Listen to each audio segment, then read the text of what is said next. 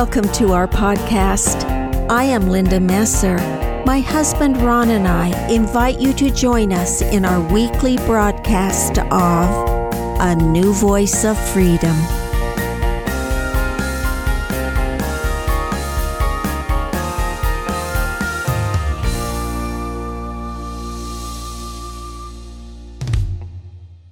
Welcome to A New Voice of Freedom, Season 4, Podcast 106, written by Ronald Keith Messer. This podcast is part of a series we call Stories of the New Testament. Podcast 106 examines Matthew chapter 11, My Yoke is Easy. The relationship between the Savior of the world and the forerunner, his cousin, John the Baptist, is intriguing. There's only one recorded instance of their meeting, and it is one of the most spectacular events recorded in Scripture. First, you get a rugged image of John the Baptist. Matthew 3 4. And the same John had his raiment of camel's hair, and a leathern girdle about his loins, and his meat was locusts and wild honey. But many came out into the desert just to hear John preach. John was just as bold as the Savior in condemning the Pharisees and Sadducees. Matthew 3. But when he saw many of the Pharisees and Sadducees come to his baptism, he said unto them, O generation of vipers, who hath warned you to flee from the wrath to come? Bring forth therefore fruit meet for repentance. John clearly received many revelations, for he knew who he was and what his primary role was. Matthew 3 I indeed baptize you with water unto repentance, but he that cometh after me is mightier than I, whose shoes I am not worthy to bear. He shall baptize you with the Holy Ghost and with fire, whose fan is in his hand, and he will thoroughly purge his floor and gather his wheat into the garner, but he will burn up the chaff with unquenchable fire. When he saw Christ, he recognized him immediately. Matthew 3 Then cometh Jesus from Galilee to Jordan unto John to be baptized of him. But John forbade him, saying, I have need to be baptized of thee, and comest thou to me? Christ teaches John and the world the importance of what John is doing. Matthew 3 And Jesus answering said unto him, Suffer it to be so now, for thus it becometh us to fulfill all righteousness. Then he suffered him. That was followed by one of the greatest events the world has seen. The Father, the Son, and the Holy Ghost are revealed on earth, proving that they are three separate and distinct beings. Matthew 3 And Jesus, when he was baptized, went up straightway out of the water, and lo, the heavens were opened unto him, and he saw the Spirit of God descending like a dove, and lighting upon him. And lo, a voice from heaven saying, This is my beloved Son, in whom I am well pleased. In Matthew chapter 11, John has been cast into prison, but he sends two disciples to Christ to ask a strange question. Now, when John had heard in the prison the works of Christ, he sent two of his disciples and said unto him, Art thou he that should come, or do we look for another? It seems odd that following his experience in the River Jordan, that John, who is near the end of his young life, would ask such a question. Christ does not give a direct yes or no answer. Instead, he teaches John, who is in prison because he is so unyielding in his mission and has crossed powers in high places, a lesson that is more powerful than a direct answer.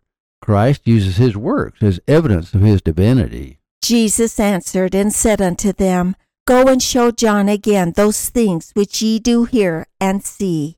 The blind receive their sight, and the lame walk. The lepers are cleansed, and the deaf hear. The dead are raised up, and the poor have the gospel preached to them. And blessed is he whosoever shall not be offended in me. John, obviously an Old Testament scholar, would have understood that answer and taken it very personally. John does not question Jesus again. For me, that is one of the great stories of faith. In this instance, John has spent his entire life testifying of Christ. Now he is in prison for condemning Herod the Tetrarch for divorcing his wife and marrying Herodias. Apparently, Herodias hated John for insulting her, for she tells her daughter Salome to ask for John's head on a platter. Perhaps John understands the danger of his situation and wonders why Christ doesn't save him. One can only imagine the circumstances of the prison. It is not that he doubts Christ, for why would he send his disciples to Christ for the answer? But John is human. All the disciples of Christ are human. No one saw greater miracles than Peter, yet when he faced the possibility of being exposed, he denied the Savior three times. This was a horrendous time to be a Christian. Thousands fell away. All Christ had to do was to remind John of his miracles.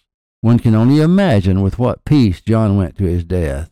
After John's disciples leave, Jesus bears witness of John. And as they departed, Jesus began to say unto the multitudes concerning John, What went ye out into the wilderness to see? A reed shaken with the wind? What went ye out for to see? A man clothed in soft raiment? Behold, they that wear soft clothing are in kings' houses. But what went ye out for to see? A prophet? Yea, I say unto you, and more than a prophet.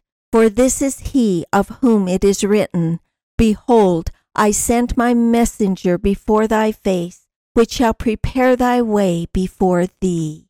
John is not only a prophet, but he is greater than a prophet. He is Elias, Christ's messenger sent to prepare the way for Christ. In addition, his high calling was to baptize the Savior of the world. And finally, he is shortly to become the first martyr for Christ. But Christ is talking not to John's disciples, he is talking to his own disciples and makes a strange statement. Verily I say unto you, among them that are born of women there hath not risen a greater than John the Baptist. Notwithstanding, he that is least in the kingdom of heaven is greater than he. Let's return to Matthew chapter 3 and listen to John's message, for he too taught of the kingdom of heaven. In those days came John the Baptist, preaching in the wilderness of Judea, and saying, Repent ye, for the kingdom of heaven is at hand. We're talking of two kingdoms of heaven. One is on earth because the Savior is among men. That was John's mission to tell the Jews that the kingdom of heaven was at hand.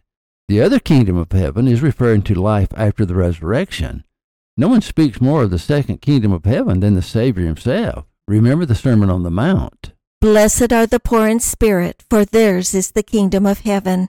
Blessed are the meek, for they shall inherit the earth. Blessed are the merciful, for they shall obtain mercy. Blessed are the pure in heart, for they shall see God. Blessed are the peacemakers, for they shall be called the children of God.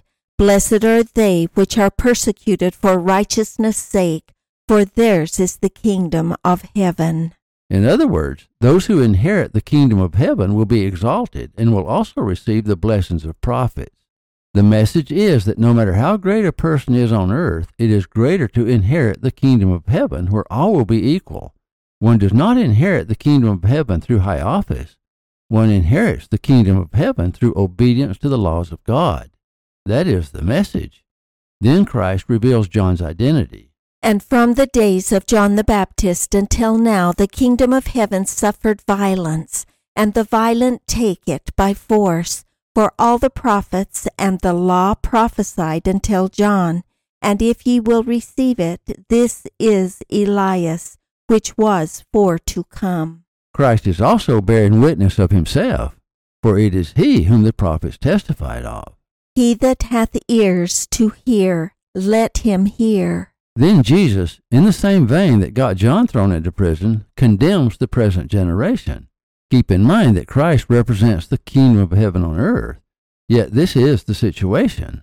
But whereunto shall I liken this generation?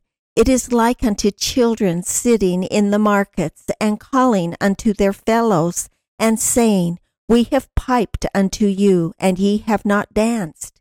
We have mourned unto you, and ye have not lamented. For John came neither eating nor drinking, and they say, He hath the devil.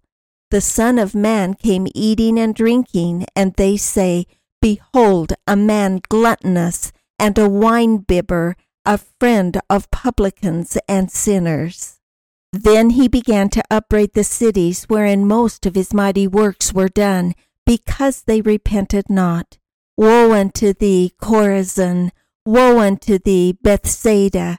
For if the mighty works which were done in you had been done in Tyre and Sidon, they would have repented long ago in sackcloth and ashes.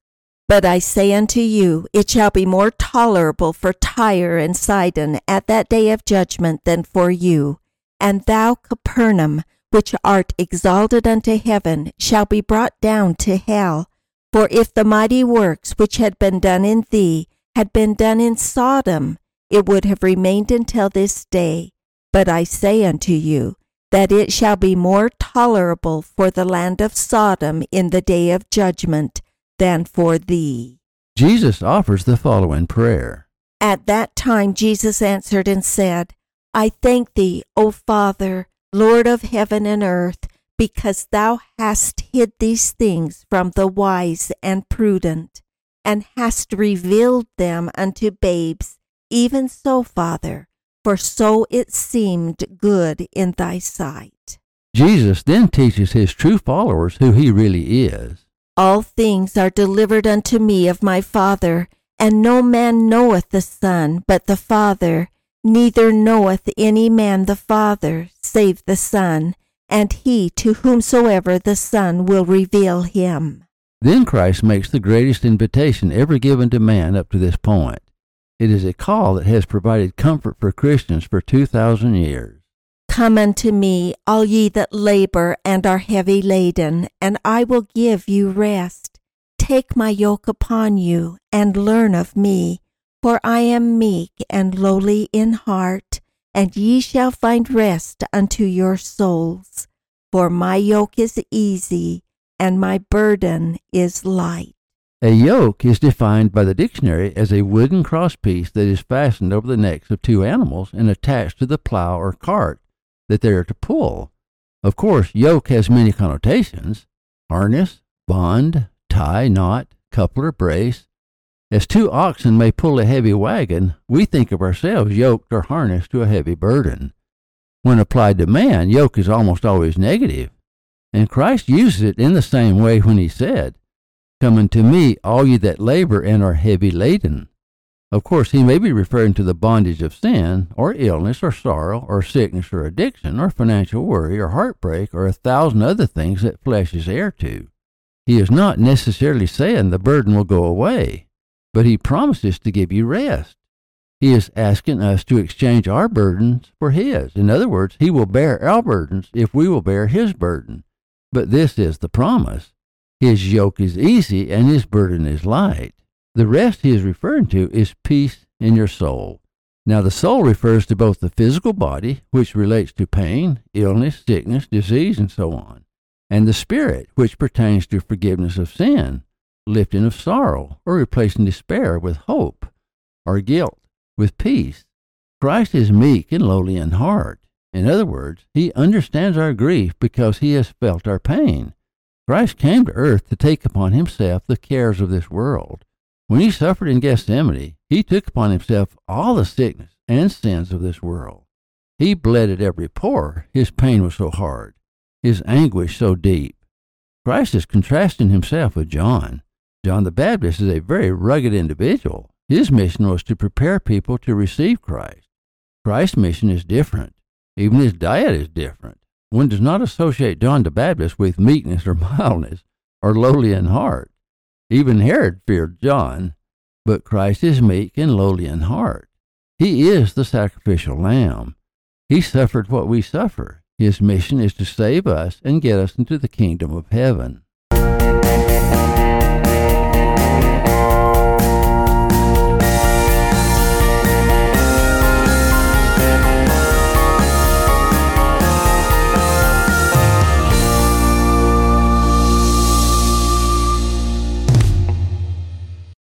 Thank you for listening. Watch for our next podcast.